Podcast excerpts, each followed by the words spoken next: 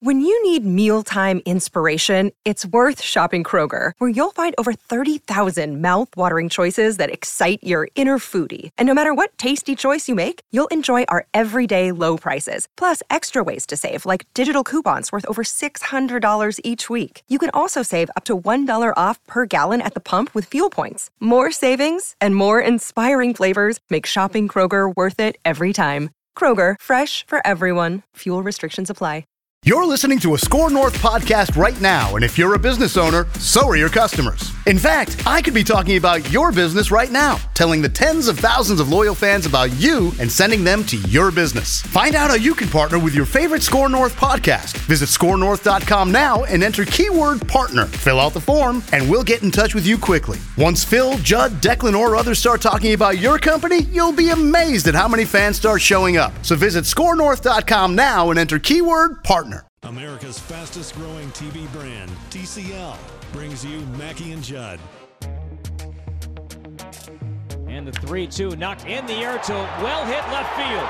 Back goes Jay at the wall. Target! A get off my back swing by Mauer. A game tying solo home run to left. 1 1 at Target Field. Uh, back to Joe Mauer. Uh, let him go. You know, let him go play golf. Well, go shoot deer out of a stand. Leave him alone for about three years, four years, and then have him come back. And you know, this rush to honor him is uh, preposterous. He was salty on Reusse Unchained That's today, why it's unchained. which is now you can find it on the Mackie and Judd podcast feed. But holy cow! Well, what were they supposed to do? Wait five years to retire an obvious number? No. like no one was going to wear number seven anyways. I don't get what why the day that Joe announced his retirement at Target Field, why they just didn't say it then. Just get up there and be like, no one will wear seven again. We're retiring it this year. Well, it's a chance to get headlines two different times. If you so you get the retirement headline and then the retirement of the number headline. Number headline, I guess. PR 101. Get get top of mind yeah, multiple times. I guess I would have just said, hey, Joe. but they sprung it on him today. Yeah, so did did, did he cry again? Were there tears shed? I uh, I, I, wasn't was not there, so I, I, wasn't there. I tried to stream some of it, and my my phone kept cutting out. So I didn't like. I heard some of the audio, but I, I didn't Nice get a good grasp. I know. 2018. I know. Um, our building, like our building, was built. I think during the Oh. Cold War, so it was built basically to make out. sure that people could hide from bombs. Yes. It's cell phone free, basically. Yeah. Cell phone f- signal free. It's uh, it's pretty much impossible. But so Derek and I were having this is this is what happened. This is this is all the the lengths that the Twins went to to keep this thing quiet. Apparently, and last time they tried to keep something quiet, the Star Tribune published an ad, and there was some miscommunication, and the Twins got a little bit upset, and it was behind the scenes thing. But so so I'm talking with Derek Wetmore, our Twins guy, yesterday, and he said, "Yeah, I've got a." There's going to be some sort of press conference at Cretin Derham Hall, and it's super secretive, and I don't know why. He goes, I don't know if they're putting him in like the Cretin Derham Hall Hall of Fame, and I said, I feel like he's probably already in that. Yeah. But if it's a. Twins related press conference, why wouldn't you hold it at Target Field? And so we both kind of shrugged our shoulders. I don't know. But Kent Hrbek was the one that delivered the news to Joe Mauer today at Cretin Derham Hall. They kept it quiet from Joe Mauer. So they went to all these lengths to bring Joe Mauer to Cretin Durham Hall back to his high school. I don't know if they lied to him. Joe, we're gonna name uh, the dugout. We're gonna put your name on the dugout. And uh, and they sprung it on him and they and they told him that no one's ever gonna wear number seven again. Denny Hocking should also feel honored today. He's oh, the Denny second Hocking. greatest number seven in Twins history. Yeah, he is. All right, so I so then then my question still stands. Did Joe start crying? I'm curious. Joe was emotional. The his last game he cried, and and he certainly choked up quite a few times during his uh, press conference to announce his retirement. So I'm curious if Joe choked up again. Are you suggesting that it's uh, I think it's great. wrong to cry? No, no, I- are no, you I told- and mocking Joe. I no. In fact, I told you this. I said that if Joe, if the Joe Mauer that we saw on the last day that, that he came out in catching gear, if we had seen it, that guy before, I think the impression of Joe in this town is entirely different. I'm applauding him. Is he there- proved himself to be. He proved himself not to be nearly as stoic as, as we thought, or Teflon. And I don't know. Like stoic Good is for him. When I think of stoic, I guess when I think of words to describe Joe Mauer, I don't think of the word stoic. I guess it is an interesting word because he is very much a robot Yeah, in his I think stoic actions. fits. What's he- a Bud Grant stoic? but I don't think he's emotionless. It's weird because he's not emotionless, but he's just not over the top emotional. He's not Yeah. he's not fiery. Uh, but I think I think what you saw from him when he came out dressed in catcher's gear, I mean, that was like the most you're ever going to see from him. It was And great, even yeah. then, it was it wasn't like blubbering tears, but it was it was as close as he's going to give you. Yes. And that's also we've you know we've gone over this time and time again, but it's another example of why fans. I'm going through the mentions. You know, we had stuff posted 1500 ESPN social media, and I'm going through some of the reactions to like the Joe Mauer photos, and uh, I think Seth, our new social media guy, posted you know Minnesota legend with a photo of Joe Mauer, and like the first two responses were, "I wouldn't say legend, right?" Lord. But that's like he's gonna have to fend that stuff off, and not that he's fending it off because he doesn't give a rip, but like Right. us on his behalf. I feel I feel like the rest of my life I'm gonna just fend off the anti-Mauer people. The he's not a legend. Like okay, well, I think they're going to continue to disappear more and- more. I think the farther that we get from his playing days, there's always going to be some. The contract's always going to bring some people back to. He didn't. He didn't deliver on the price of that contract, and it's his fault that the Twins declined, which is not true. But I think more and more as he gets distance from playing, I think that entire narrative or mm-hmm. story is going to go away, and people are going to because you are. You're going to come back to this. He is one of, if not the greatest hitting catcher of all time. yeah, and it's sad that the number on his contract is going to be what most people think of first. Rather than the number on the back of his baseball card with batting average or doubles. I mean, he's the Twins' all time leader in these different categories. But that really is, I'm trying to think of other athletes, local or national, that are more defined, good players, that are more defined, not the Mike Hamptons who signed a big contract with the Rockies and got shelled, but legit good, borderline or surefire Hall of Fame players in any sport that are more defined by their contract than their actual play on the field. And Joe Mauer is probably one of those guys, at least right now. I feel like among a large faction of Twins fans. I can't think of any other one. yeah. Like That's guys who probably are fair. like in the mix for Hall of Fame, but you think of, oh, but that contract. Well, his story, It's- his story Yeah. arc though is so odd because he, he was this dominant catcher who who probably was underpaid for quite some time, right? And then he finally got paid, and then the concussions came along. I mean, the the way his career unfolded, I think the only way that Joe would, would have had a favorable outcome in this town entirely is if after the series of concussions, if he, had said, "I'm done playing." here's another way to frame it too. Let's let's let's go down the path of you know, his career arc. So according to Baseball Reference, Joe Mauer made oh my god, two hundred eighteen million dollars playing baseball.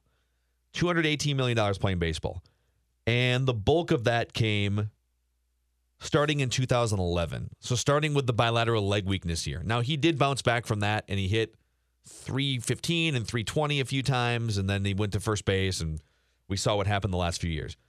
But if you were to say Joe Mauer made $200 million playing baseball, and the majority of it was between his rookie year and the first year at Target Field, where he was not quite the player he was in his MVP year, but he was still like, you know, among the batting, you know, champion. You know, he was in the mix for a batting championship. Mm-hmm. And then after that, his performance tailed off, and his salary reflected the fact that his performance trailed off. But he still made the same amount of money for his whole career. I honestly think people would have a different viewpoint of him.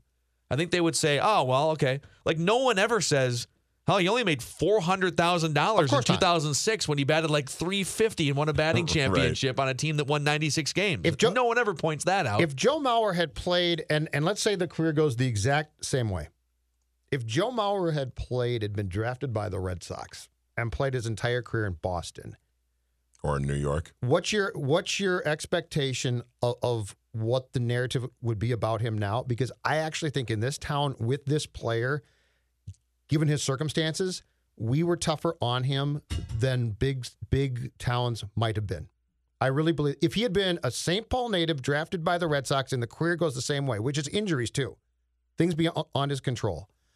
Do you think that he is vilified in that town and seen the exact same way that he is here, or do you think he actually gets a break from those fans more so than we no, gave him? I think he gets murdered in New York. I'm talking. I, I- think what would have happened in New York, what happened to Carl Pavano, is maybe somewhat similar in that it wasn't just this guy's a bum, this guy's overpaid. It was let's dig on this guy's personal life.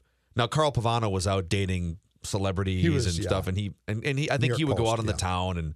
You know, Joe Mauer would go out on in Uptown and stuff. Like he'd go into drink and whatever. It's a big difference. He'd go to Stella's Fish Cafe and Tear order some oysters.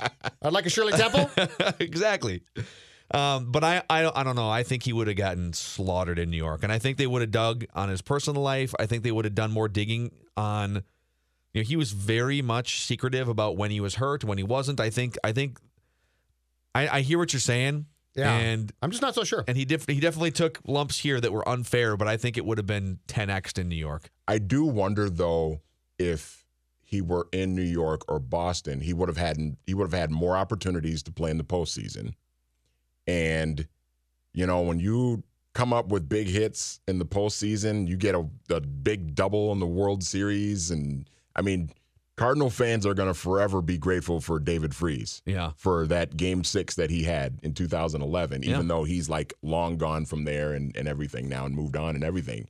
So I wonder if giving Joe more opportunities to play in the postseason, thus more opportunities to make a big hit in, in you know, an ALCS or World Series game or something like that might have helped his cause in, in those Ab- places. Absolutely. I mean, Kirby Puckett doesn't get into the Hall of Fame if not for Game Six, 1991, and then the Twins paying it off. Right. I, I would argue Kirby Puckett doesn't get in without Game Six, and then without validating Game Six, Jack Morris winning Game Seven. Kirby Puckett, I don't think is a Hall of Famer. If you look at the counting numbers, I think he's he had one of the great 10 year periods or of all or time. Jack probably. Yeah, Jack too. And those guys absolutely should be judged in part based on their postseason heroics. But Joe didn't play in that many postseason games. Look, look at Aaron Boone. Aaron Boone wasn't that good of a baseball player, but Yankee fans love him because of that home run he hit off of Wakefield in 03. And Yeah. actually, Joe Joe on the East Coast uh, after the first concussion is probably is probably traded by that team or gone within a year. So the greatness of him as a catcher would be Yeah. what you know if he played in Boston. That's him. Mm-hmm. The Red Sox wouldn't have put up with, with the concussion Joe for long, and so th- that was the difference. Here was he was going nowhere. I mean, he only played. This is amazing. I'm just going to do a little comparison here. So Jason Jason Varitek was uh, not a Hall of Fame catcher, but a very good, solid catcher. That's his career sort of paralleled the timeline of Joe Mauer. He came in a few years earlier than Joe Mauer, but those guys overlap for about I don't know eight or nine years or so. Jason Varitek played in 63 postseason games, had a chance to hit 11 home runs in the postseason, including seven home runs and a 500 slugging percentage in the ALCS alone. Okay. Mm-hmm. Would anyone say so? Jason Varitek, and he wasn't the best postseason performer, but Jason Varitek, just by product of opportunity in the postseason, was able to put up big time numbers. And you kind of remember him. You remember some of the hits. You know, if you watch some of those games, he's making an impact because he's he played in 63 of them, right? Right. But you would never if the if if Jason Varitek had only played in the 10 or 11 postseason games that Joe Mauer did, you would never blame Varitek for not bringing the red because it's a, it's such a 25 guys have to be good for your team to get to the postseason. Mauer was more punished by his lack of pitching and the lack of a power hitter at times in the middle of the order. And the difference there too is is between the, those two guys. Mauer's personality, without question, hurts him because what was Varitek? He was the Red Sox captain. He had the C on, right? He was the dynamic. He was the guy who was going to, to control things. Joe being Joe hurt him. And and that's what's okay, but that's what's weird to me in this town. We are very selective in what we want from people, but it's a fine line. Like Bud Grant, right? Bud Grant is stoic. We love Bud Grant. We love that. I don't. He lost me four Super Bowls. Yeah, to which you, Overrated. to which you told 651 Vikings 646 great 8255. Carl Eller uh, when you were what in diapers. Hey, Carl, why'd you lose four Super Bowls? Yep. But the, right, that- yeah, someone's got to ask the tough questions. I'm glad that you did it at such a young age. But that is the weird thing with Joe was Joe had a personality that, that you would think some in this town would gravitate towards, and they absolutely didn't. For the most part, Yeah. we thought he's not emotional enough, therefore he doesn't care. I think the the biggest regret from the time he came in the league when the Twins were division winners and they you know the Twins had built something and then Joe Mauer joined it in 2004. And and I think the biggest regret should be between 2004 and the first year at Target Field. Did the Twins do enough with the guys they had on that team, Torii Hunter and Joe Mauer and did they do enough? And the answer is no. To sell off future commodities, prospects, to, to say no on guys like Matt Garza, and to say no on guys like I don't know who else was like who, some of the other young players that were rumored to be in talks, and the Twins said no. Aaron Hicks, no, could never trade Aaron Hicks, right? And Adam stop- Johnson, one of those guys too. Adam like- Johnson, yeah. Yeah. To stock those rosters, to add another power hitter, to add the Alfonso Soriano, some of the names that were floated around, right? To add the, the Cliff Lee the in Cliff Lee, 2010. yeah, pitching trade. Yeah. Well, they didn't. Yeah. No, So- no, they didn't. And and the thing with Joe was, I, I don't think there was ever been a day or was a day in Mauer's life where he went to him and said, "Give me some bleeping help. Like I need some help here." There was a time when he was definitely a good enough, dynamic enough player that he he had the cachet that he could have gone to them and said, "You got to do something for me here." Uh, for the record, according to my inside sources, there were no tears shed today.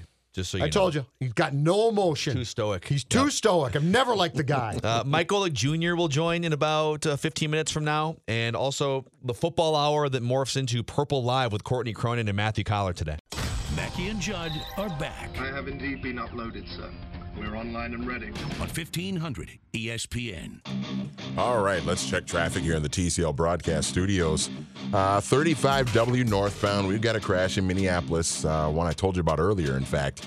Uh, it's between Portland Avenue South and uh, Highway 55. It's causing about a nine minute delay now. So uh, if you're headed northbound on W, uh, be on the lookout for that crash there between Portland and Highway 55.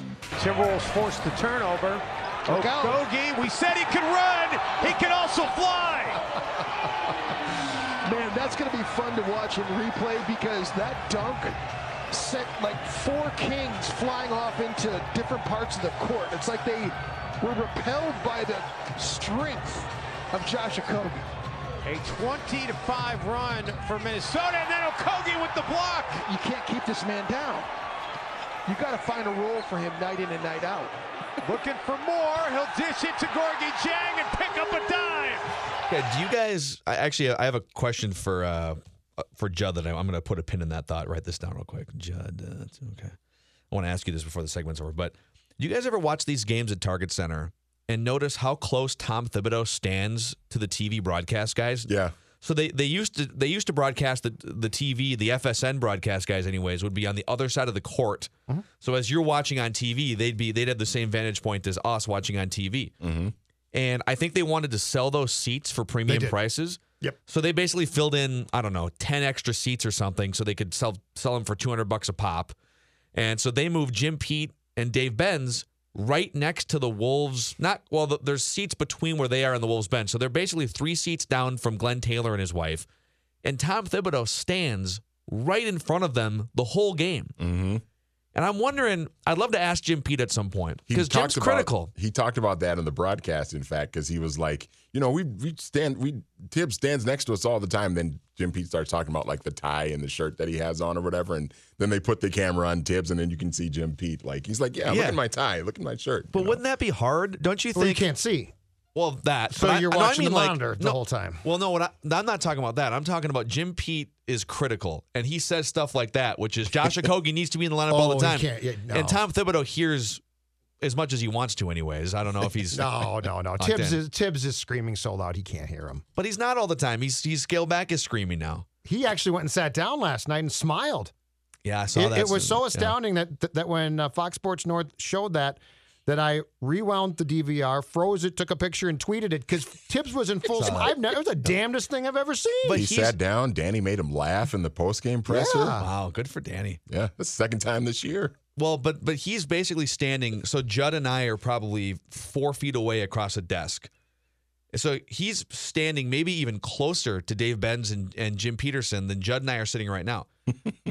if your whole goal or your whole job for two and a half hours was to hyperanalyze the product, like you were hyperanalyzing me basically, and I was standing right next to you, wouldn't that be weird? Not if I didn't care, and I don't think Jim Pete cares. I think Dave Benz cares, but Dave Benz is doing play by play and trying to, set Jim Pete up. Like Dave Benz rarely says a critical word of Thibs.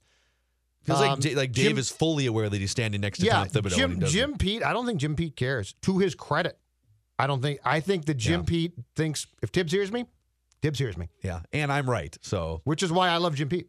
yeah. I'm just, I would just be worried about Thibs just bellowing out like a four-letter word that gets caught over the mics of Oh, it does sometimes Jim. Pete and Benz. You just apologize. Yeah, they've had to shut the boom mics off a few times. You just have to according apologize.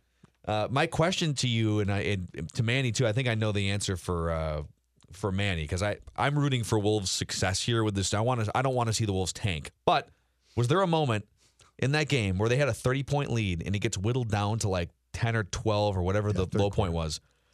Was there a moment where you were sort of rooting for the whole thing to come unraveled? Me? and Never. Tom Thibodeau to oh, get never. fired immediately oh, afterward. Oh, I never would. I never would root for that.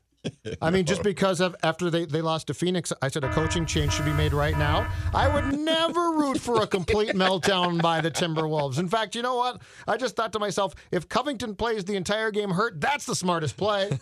I was watching that last. That like, dude, well, how does that dude log the most minutes of anyone? I mean, come on. and then he said he wanted to play, and it's like, Tom, your job is to save him from himself, though. Yeah.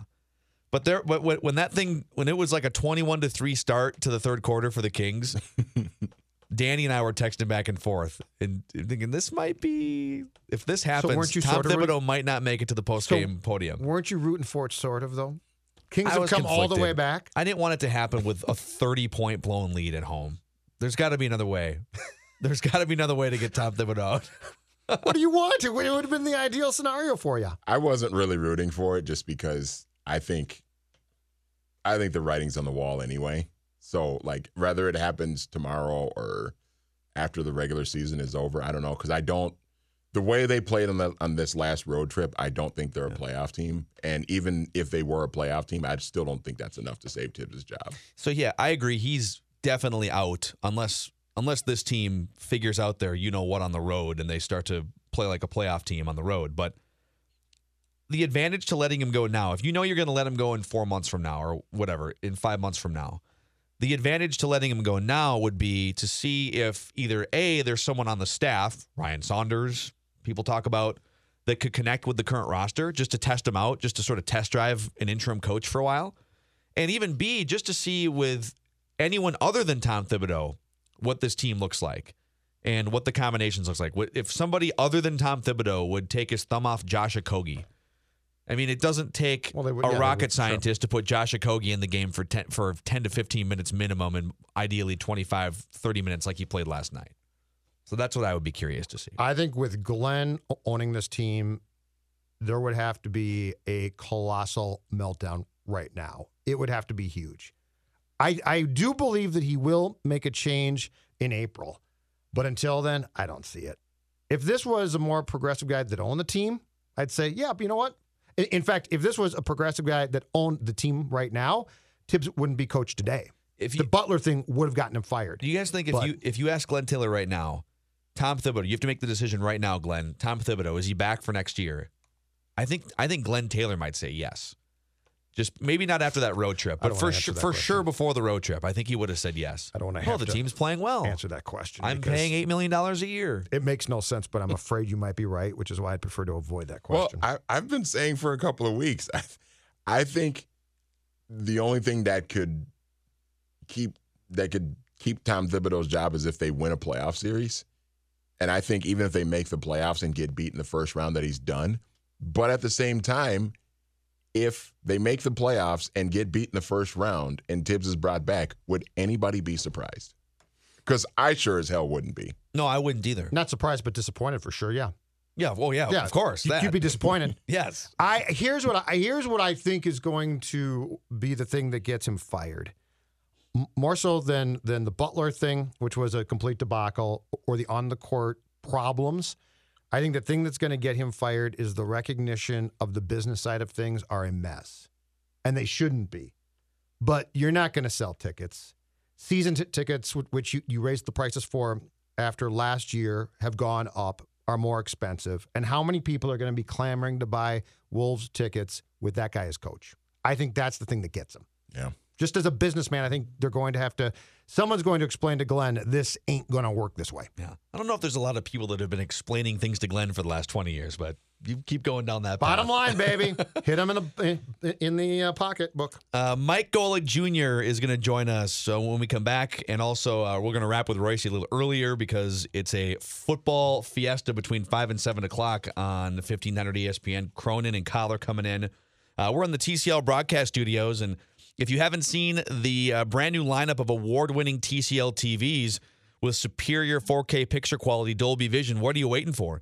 Get into a major local retailer in the Twin Cities and check them out for yourself. They give you greater contrast, brighter, more accurate colors, and lifelike images from the brightest of brights to the darkest of darks. And also with the TCL Roku TVs, you get that built in Roku device, which gives you endless entertainment, the most streaming content of any TV on the market. And uh, you can bring entertainment to any room in your house. So whether it's entertainment you're after or sports, TCL has got you covered.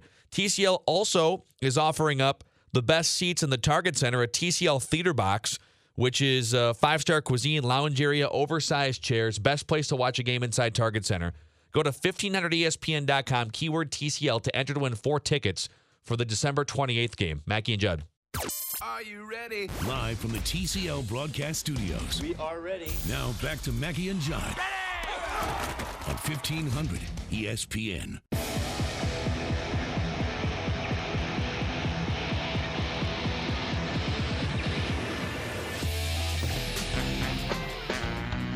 Go, Mac, go! If he's not healthy, I'd play the best backup that you have a chance with. And then going Well, really, next the only season- backup. I mean, they got Boyle, but the- DeShone Kizer is their official backup. Yeah. uh, yeah. Uh, that moment, Mike Golic Jr., when you're a Packer fan and you realize your situation in life. Yep. Yeah, it's uh, it's it's got to be a sobering moment, and I'm sure one that uh, right now the rest of the NFC North is gladly drinking in. Dealing with the Aaron Rodgers supremacy on a yearly basis can never be very fun. So this is a, a- a nice shining day for everyone. Hey, tell me uh, about your experience on Sunday off your tweet that reads A man doing loud play by play of the Pat Steelers game at an airport bar is what awaits to greet you at the gates of hell. Guys, I, I, the only thing that made it worse, and you know what, I get accused of being a homer a lot, so I didn't include this incredibly graphic detail. But please, you know, hide the women and children right now and prepare yourself for this. He was also wearing a Michigan monogrammed button down with a Michigan money clip that he pulled out of his wallet. So none of the rest of this picture be, should be surprising. But this New England Patriot fan loudly screaming profanities at the bar, reacting to each and every play with the deft and skill of a stumbling drunk toddler trying to work his way through his first football game. So it was a loud experience. All of us had to suffer through it. And I'm just thankful I had Tony Romo gracing my earbuds to try and take me away from what was an abject disaster. I'm glad you brought Tony up because Tony, I love how much Tony Romo loves football. It, I'm I'm so excited just to hear how much he's excited about football. I don't know how anyone can really be against that either. Like that was my favorite part about Jon Gruden in the booth. Say what you want about the Jon Gruden Raiders from this year, but Jon Gruden in the Monday Night Football booth, you could just feel how much football mattered to that guy. Ten years and uh, you know, ten million dollars a year, much it mattered to him. But it's the same with Tony. He's living through it the way all of us are, and for people that you know maybe it's a little raw for their liking, maybe he's a little too verbose at times. I don't know, man. I'm all in on it, and you can tell this year he's getting better at this too. Like he's Yeah, getting yeah. better at really giving us those details that only elite level quarterbacks are going to be able to pull for you, and I really enjoyed it. When when he does not let Nantz talk, though, it's fantastic. I love when he just keeps going. That's my favorite, Golic. You can tell Nantz is dying inside too. Yes. Last year, Yes. last year you could really feel Nantz getting bothered by it. Tony just stepping all over his toes. This year, Nantz has gotten out of the way a little bit more, but you could tell. I bet in an honest moment, he's still there's some there's some ill will there. How about Tony expands to the 18th tower at Augusta? And so when Nantz is trying to call, you know, hello, friends, Jim Nantz, Tony's just talking about, I love golf and here's what's going on. Uh, that would be my ideal next step here. So it would be like so Jim Nantz looks like a looks like a five iron for Tiger. I don't know, Jim. I would go with a four iron. I don't know. Oh, Jim, I'm not sure how to go with the driving iron on that one, Jim. He looks like he left it a little bit short. I mean, my favorite moment of last year, I forget what tournament Tony was playing in. It was one of those when he was still trying to get on like the web.com tour, and Nantz was calling that, and they actually had Tony hit a shot from the sand pull a microphone out of his back pocket and then start breaking down his own shot with Jim. And I promise I've never seen joy like that in a person. And I can only hope everyone out there gets to find their Tony Romo coming out of the bunker to do his own play by play. Yes. Oh my gosh. Uh, are you where, where are you at on Tom Brady here? Because that that game against the Steelers felt like uh, I don't know. I'm not going to say the demise of Tom Brady, but it just felt like I was watching finally old Tom Brady. Like the TB12 system can't always prevent you from running into father time. No, it also can't prevent the rest of the team around you from kind of breaking down in a way we're a little unfamiliar with, right? Like we're used to Gronk or Edelman being off the field. We're not used to them both being on the field and being a lot less than themselves. Like Edelman's still a little bit bothered by that foot, you can tell. Gronk is bothered by everything. That guy, I will be stunned if he's playing football this time next fall. And the defense finally feeling the effects of years of jettisoning marquee talent. They finally let go of the coordinator and Matt Patricia that was kind of holding all that together, right? Like you need that sort of skill on the defensive end to constantly manage you taking the best player on defense and letting them walk for greener pastures when you don't want to pay them. So I think it's in totality. Listen, we're due for one of those Brady games where he throws it back in all of our faces and throws for like 350 yards and three touchdowns down the stretch of the season. But I don't think it changes the fact that right now the rest of this team is kind of just beaten up and, and, and kind of at the point where it's a little more on the shoulders of Tom Brady than he can shoulder at this point in his career. Are the Rams slumping or have the Rams been exposed, do you think? Uh, I think the Rams are slumping, but if there's an area that I would say, man, identified weakness you can probably try and capitalize on, it's dead center in that offensive line. Like there have been games down the stretch of the season, and it pains me because John Sullivan is a Notre Dame alumni who's played great football for a long time, but you've seen him get overpowered in the middle there along with their guards in some of these recent games. And Jared Goff ain't Carson Wentz. Like we're going to talk about those two hand in hand, but he's not moving like that guy. And so when you pressure him up the middle, every quarterback gets worse, but a quarterback that's not necessarily a roll out of the pocket guy by nature is going to suffer even more. And so, uh, what's the Rams' offense built on? Certainly handing the ball to Todd Gurley, who's dinged up too, but it's also built on deep play action shots. And when you're getting pressure up the middle quicker than you're used to, it affects your your timing on all of those routes that they've been deadly on for the last two years. How does Goff not fall on that ball Sunday? To make that throw to me was one of the most ridiculous panic things I've seen in a long time. Yeah, it was it was very confusing for a guy in Jared Goff who listen. I, I, I point out in the, the sort of gut level fan reaction we all have, where when we assess these high level teams right now, especially in the Thunderdome NFC, you look at Jared Goff and you say, man, if I'm going to compare you to a team like the Saints, I'm saying the deficiency still lies at quarterback just because Jared Goff is so young and because we still have some of those Jeff Fisher memories. But when you make mistakes like that, you don't help your cause. He's played in an MVP level at times this year and got the credit for that. But we've seen now in moments where it breaks down too much around him, there's still a step that's got to be taken. And it's understandable for a third year player. It's just not understandable for a team that has clear Super Bowl aspirations. Yeah. Uh, okay, where are you at with the Vikings now, now that they have fired an offensive coordinator? They smoke the Dolphins, and uh, and they're maybe even poised to land the five seed if they take care of business. Are you are you in wait and see mode? Are you back on the Vikings? Uh, what are your thoughts? I'm still concerned. I mean, this is Vikings offensive line that didn't get better overnight. You know, it'll get help certainly, but personnel wise, that's the same group that struggled mightily in certain spots. I mean, Mike Remmers uh, inside there at guard has just not been what the Vikings expected, especially this season. And that that Dolphins team was kind of ripe for the picking. The way it lined up, a beat up defense coming off that emotional win. You figured there was going to be a letdown. You figured that people were going to listen to the boss. Like Mike Zimmer says, I want more ground game. DeFilippo's not willing to give it to him. So you bet your bleep that Stefanski was going to come in there and give him as much ground game as he damn well wanted. The problem is when you go up against the teams that the Vikings are going to have to in the postseason, I don't know if those runs are going to come as easy. Yeah, and listen, as a former offensive lineman, I acknowledge the more you run the ball, the easier it makes the rest of my job because it doesn't give these D linemen a chance to tee off but I still think that group up front is unfortunately too much of a weakness. They'll get to the postseason. I could even see them winning a game, especially if the defense continues to play like this, as dynamic as that group looked again this weekend. But uh, unfortunately, I think the expectation this year was you brought Kirk Cousins over, you were getting to the Super Bowl, and I just don't see that happening. So, Golic Jr., what is it about football and these these letdowns that happen? The, so the Miami Dolphins have a miracle finish against the Patriots. Uh, they they they climb up to the top of this mountain. They breathe life back into their playoff hopes, And you would think logically, if it wasn't football, oh, you've you've got some momentum. You'll carry that forward, and then you'll face a team that just wiped out its offensive coordinator. But in football, it's always the opposite. There's almost always a letdown. It's probably even worse in college. Why is that? Well, it's worse because the teams that do it tend to be bad, inconsistent teams, and the Dolphins have shown themselves to be a wildly inconsistent team. Good teams prepare the same way each and every week, regardless of the outcome. They don't let the outcome infiltrate the way that they're going to go about their business from the time they get back off the field at the end of the game until the very next game. Teams that are inconsistent, that are bad, look at those results and say, all right, we've figured some things out, and they let their guard down a little bit. And I know because I've been a part of some of those bad teams to where you have a good thing and things go well for you, and maybe the next week you're not quite as dialed in because you think it's going to start to come easier now just because you did it once. And that seemed to be what bit the Dolphins. That, you know, I mean, listen, you talk about Frank Gore going down and a number of the other injuries, but I, I just think inconsistent teams all tend to operate the same way like that. Hey, are you doing any uh, any bowl games coming up?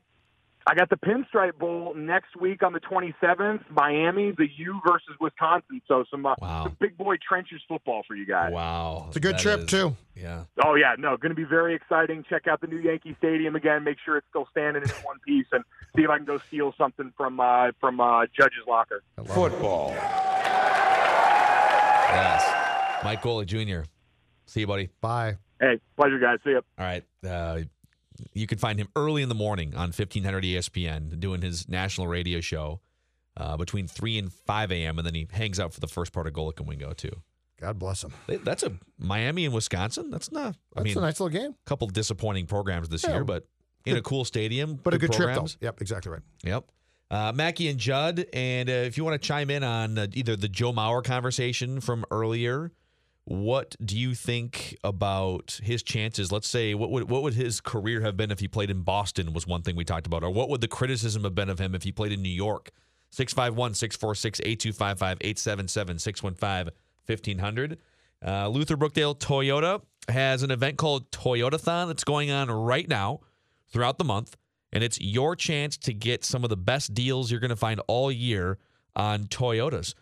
And that includes 0% financing for 60 months on the all new Highlander and also the all new Tundra. You can get, uh, let me see here, uh, 0.9% financing uh, for 60 months on six different models, including the 2018 Prius, the uh, 2018 RAV4, and the 2019 Camry. Those new Camrys, great technology on the interior, sleek, sporty exterior look, much different than Camrys looked six, eight, ten years ago, or when I started driving a a 92 Camry back in the uh, early 2000s, a used vehicle. 694 on Brooklyn Boulevard. It's where my family and I have been going for a long, long time. We have trusted these people for three plus decades on the corner of 694 and Brooklyn Boulevard. Luther Brookdale, Toyota.com. Mackey and Judd are back. Start churning butter and put on your church shoes, little sister, because we're about to blast off. on 1500 ESPN. All right, quick traffic update for you right here in the TCL broadcast studios. Uh, U.S. Highway 10 westbound, we've got a crash in Arden Hills that's causing a six minute delay. It's between Pryor Avenue and County Highway 10, so be on the lookout for that. Also, uh, we've got a closure right now of Lake and Hennepin uh, in Minneapolis. That is uh, due to a protest right now going on. So that was uh, brought into my attention about 10 minutes ago. So I think I know what the, uh, who's leading the protest. We have exclusive audio from the Reusse Unchained podcast that was posted today. Uh, back to Joe Mauer. Uh, let him go. You know, let him go play golf. Lo- Go shoot deer out of a stand. Leave him alone for about three years, four years, and then have him come back. And you know, this rush to honor him is uh, Leave preposterous. Joe alone. Leave Joe Or alone. Astudillo got designated for, and that's why Reusse's at Lake and Hennepin. Did they designate him today? No, no, he's fine. Oh, it's fake news that you're spreading. Yeah. Oh, you're almost. You gave me a heart attack. No, but Almost, if 'cause they had, you gonna might be protesting. I'm gonna have to get up tomorrow morning and walk around down the U uh, down at the stadium, and I'd be by myself. I probably would have a hard time getting anybody to join me. But uh, that's good. Isn't it amazing that uh, they they? When's the last time that they didn't even have a spot for a Rule Five guy, Phil? That's it's it's astounding to me that they uh, they always take a Rule Five guy, don't they? They do, and they're well. they've had the J.R. Grahams of the world, but they've also Yeah. had the Ryan Presslys of the world. Yeah, right. They once in a while you hit them, and some you know you get in that situation where you feel like you got to keep them. But I was talking to Lavelle, and they were out there for a week and had nothing, and uh, which he might have enjoyed in Vegas. But at least when we had Calvin back in the day, we knew we were going to get a Rule Five guy on Thursday. We could write a feature on him. It was uh, boy, it was a dull winter meetings, but. uh so uh anyway, what's the, the Phillies now are uh, zeroed in on Manny instead of uh, Harper. Is that the latest word? They're done with Harper? Yeah. Well, I think they're talking to him, but Manny was supposed to meet with them today, and I think they feel like they got a better chance to sign him than they do Harper. You know, when push comes to shove, Harper's going to either get the Yankees, the Cubs, or the Dodgers for three fifty, don't you? Because Boras is going to win again, don't you think? Uh, I I would love to see Scott Boras is famous for these big binders for players, the the Prince Oh, yeah. Fielder binder. I I would love to get a glimpse at the Bryce Harper, I'm sure gold plated binder that he's bringing around all these big market teams. I wonder if he's got these bi- still has the binder, even though everybody's using an iPad when he walks in the room. The you know the the Daryl Falveys of the world aren't carrying binders around. So No, although we were we we sat down with Falvey uh, a, cou- a couple weeks ago, and uh, and he did say that Scott Boras, as of recently, was still using binders. Maybe he has a digital copy. I don't know. Maybe he gives you. a They're very nice binders. They are glossy I. I actually, you know, I've, I've been, you know, he drove me as crazy as everybody else with some of his stuff. But uh, when he when they signed Royce Lewis here, I had a nice talk with him up in front for about uh, 20 minutes, and he was, you know, he was, he's a fairly good straight shooter when he's not just BS and trying to get his clients an extra hundred million. You know? so, but he told me at the time the Twins made the right call. He said this kid, uh, you know, this kid's an achiever, and Hunter, you know, Hunter Greene, who we had too, is uh, more of a I'm already a star type of guy. So anyway, So, so the Patrick contention is let Mauer go. Don't call him. Don't bother no, him. him for, alone for how long? Okay. years, and then you know, you know, 2022, retire his number then. For we don't have to retire his number seven. He might want to come back and play in a year, right? He might get sick of bouncing the chasing the twins around and bouncing the kid on it. You know, make sure he's retired for goodness sakes. You know, I I just think it's ridiculous that the way they rush into this stuff, they're so desperate to draw 25 more people that they're uh, doing all this nonsense. Let it let it fer- ferment for a while. Let it rest. That's what I say. Well, how quickly did they retire Kirby Puckett's number? You know, Kirby. There was a pretty good chance Kirby wasn't going to come back since he was blind. So, uh, you know, that's it. But what do you think about Joe and a statue? He's going to get a statue, right? Even Is though it gonna, probably- is, Oh, he's getting a statue. you know what it should be? It should be bat on shoulder, looking back at the catcher, tra- tracking, a pitch, the tracking, first pitch. Tracking ball one. That's right. That's Daring Or- the umpire to strike call a strike. yeah. Daring the umpire to call a strike. Incredulous when it's called a strike. That's that's right. Or you know how we got the big Kirby pump, fist pump. Yep. We could have a Joe with a real little tiny fist pump. Could be that. shoulder high. It could be high. could be Joe uh, playing playing with the dirt with his feet in the batter's box too, back and forth. You guys are brutal. we love Joe. You though. guys are brutal. We brutal. love Joe. Hey, Joe is as Phil pointed out last week. Joe is now suddenly a favorite to be a Hall of Famer. Oh, definitely. Now that Harold Baines is in. Now that Harold has made it, you know, Joe's. Uh, yeah, I've changed my opinion. I was never going to vote for Joe. Now I'm going to say, well, he's a hometown So you weren't What going the to, hell? huh? Wait, are you now voting for everyone above Harold Baines? No, no, no. You can't. You only can vote for ten guys. There's 23 guys on. There's 23 guys, not counting steroid users, on the ballot who are better than Harold Baines. So yeah, it's impossible. They have created a mess. They have with Harold. I guess there's no sense in going on. You know who's really upset about this when he gets questioned? La Russa. Larusso gets really worked up when people ask it, when people give him criticize him about it or ask him about it, because he obviously was the guy that led the charge on that committee to get Harold in the Hall of Fame. I feel sorry for Harold. I mean, he's gonna the, the ridicule he's gonna go to Cooperstown again next year, and it's gonna be all. He might get booed. Get the, well, yeah, He might be the first guy to get stuff thrown at, at him as he's trying to give his induction speech. uh, yeah, that's that's true. Well, yeah, Jayson Stark gets to give the Hall of Fame uh, speech as the uh, baseball writer. I hope he gets up there and rips the selection process on uh, Saturday, but I probably won't. That's probably not a good idea. Yeah. I think Jason's too polite of a gentleman to do that. You would have done it. Yeah, I might have made a little joke about it. You know, I, I might have j- joke about it, but I, I don't think uh, I don't think we got to worry about that. We don't. We're not going to worry about that. We don't worry about that. Would you would you, would you have would you have a list? Would you have had a list of people to thank, or would you have left that list crumpled up somewhere? I would not have had a list of people to thank. I would have thanked some people, but I would have. Uh, I would have probably uh, told some irreverent baseball yarns too. So Sure. anyway, Yeah. what the heck? Make it. I might have. I might have gone for the laughs. I know everybody gets so serious. I might have tried to get a few chuckles, but uh, what the heck? You wouldn't have cried. I So- can tell you that. you wouldn't have teared up. No, no, no, not. Pat, so what do we what what do we make Well, of I our? got to ask you guys. Okay. gotta ask you guys a question. What's your Timberwolves rotation? What do you want? You want Rose starting at point guard Um, instead of Teague? What do you want? Give me, give me your rotation. I want what I would I would build it a Give little me bit your backwards. starting Five. Give me your starting five. Okay, cat.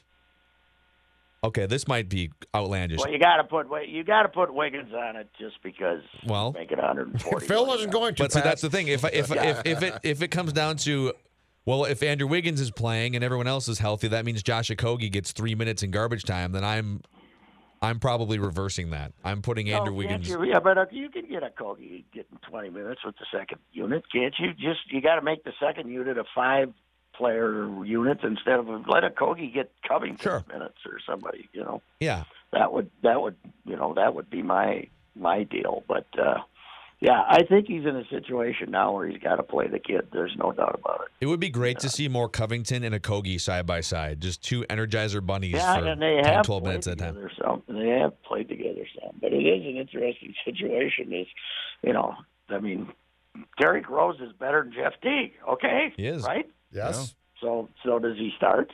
But then does that screw up the first team because he gets up too many shots? I don't know. This team would be fine with with Derrick Rose and Tyus Jones as the two point guards, and Je- and and I don't know what you could get for Jeff Teague. You'd be trading Well, a you're twenty not million dollar league average Not point at, guard. Not at those. Not at those kind of uh, numbers. You're not gonna. You're not gonna.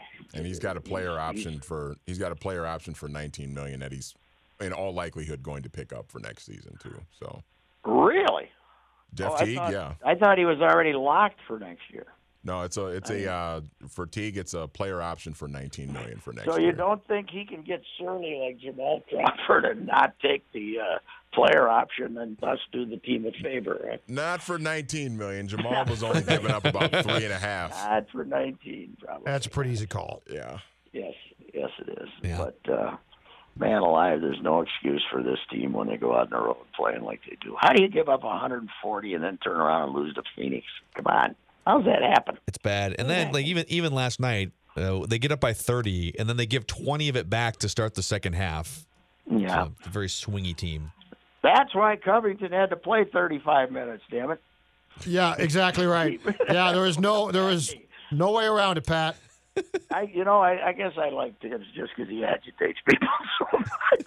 We figured that out a long time ago, by the way. I think he's an agitator. I think he does. You know what? They really want me to take Covington out now that we're 22 up. So the hell with it. I'm going to keep playing. him. Every time they announce his name in the in the in the lineups, Pat, they you know the the crowd just rains him with boos, and he gets this little half smile because they got him on the on the on the jumbotron on the big screen, and you know Sean Parker, the PA announcer, says Wolves head coach is Tom Thibodeau, and there's boo, and Thibs just has that little half We the we, little half grin. that he does. we think he Yeah. spent the year uh, when he was off studying the you know the great coaches. He was studying Patrick Reusse. Is what he was doing. Learn how to agitate. Yeah. That, uh, that could be. I don't know. Well, Pat, uh, we we uh, we got to run up against a break here, but people can find Reusse Unchained with Judd on the Mackey and Judd uh, podcast feed We, wherever we you get it. We went over the legal limit today, but it's pretty good. So Awesome. all right, I recommend it. All right, see you, Pat. See ya, bye. Bye. All right. Uh, we wrap with Reusse, usually at 545 every day, but we got Cronin and Matthew Coller coming in here and the football hour into Purple Live. It's Mackey and Judd from the TCL Broadcast Studios.